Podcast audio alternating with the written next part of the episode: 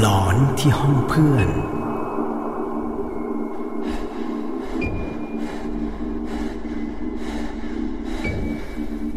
ุณน้ำเล่าว่าน้ำเองเป็นคนชุมพรแต่ไปโตที่กรุงเทพย้อนไปเมื่อ สองถึงสาม ปีที่แล้วเป็นช่วงที่กำลังจะย้ายกลับไปอยู่ใต้คืออีกประมาณหนึ่งสัปดาห์จะต้องกลับแล้วแต่ยังอยากทิ้งทวนกรุงเทพก่อนกลับกับเพื่อนๆก็เลยไปอยู่หอเพื่อนเพราะตอนนั้นหอน้ำเองก็หมดสัญญาพอดีระหว่างที่ไปอยู่กับเพื่อนช่วง สองถึงสาม วันแรกทุกอย่างก็ปกติดีพอเข้าวันที่สี่ถ้าจำไม่ผิดวันนั้นเพื่อนน้ำบอกจะไปไหว้พระมันก็ชวนน้ำว่าจะไปด้วยกันไหมน้ำก็งงเพราะน้ำเป็นแขกไม่รู้จะไปทำไมเลยขอนอนอยู่ที่ห้องดีกว่าน้ำตื่นขึ้นมาโดยไม่รู้ว่าเวลากี่โมงลืมตามาเห็นเพื่อนนอนอยู่ข้างๆหันหลังให้ใส่เสื้อกล้ามสีชมพูเลยคิดว่าคงนอนเก็บแรงไว้ก่อนเพราะเพื่อนน้ำทำงานตอนกลางคืนตอนนั้นไม่ได้คิดอะไรเลยหลับต่อ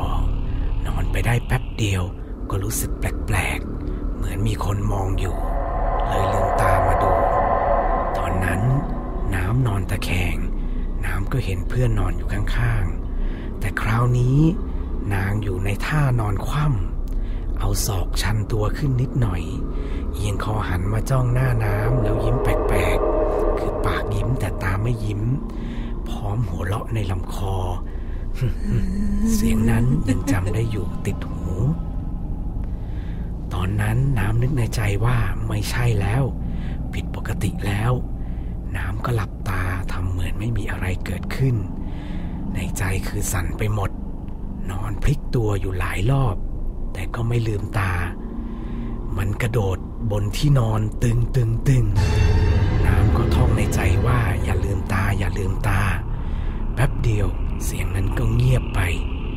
น้ำนึกในใจว่าโทรศัพท์อยู่ไหนซ้ายหรือขวาจะได้คว้าไว้ก่อนแต่จำไม่ได้น้ำเลยต้องค่อยๆลืมตาแต่ตาก็ไม่ได้เปิดกว้างก็เห็นมันอยู่มุมห้องเหมือนวิ่งพุ่งมาใส่เลย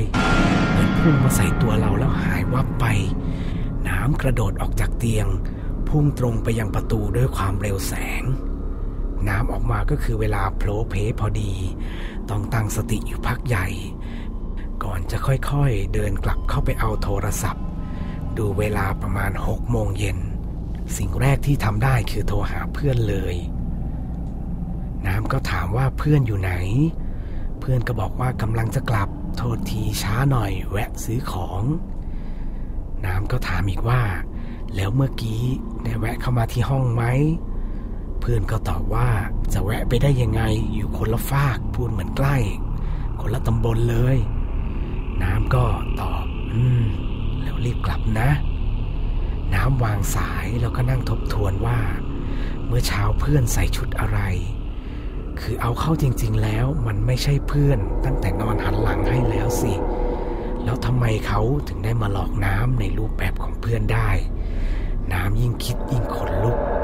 สรุปน้ำนั่งหน้าห้องรอจนเพื่อนกลับมาพอเพื่อนกลับมาก็รีบเล่าให้ฟังหลังจากนั้นน้ำก็ไม่เข้าไปอยู่ในห้องเพื่อนคนเดียวอีกเลยเพื่อนไปไหนไปด้วยตลอดตัวติดกันตลอดน้ำเข็ดกับสิ่งที่เกิดขึ้นและรู้แล้วในใจว่า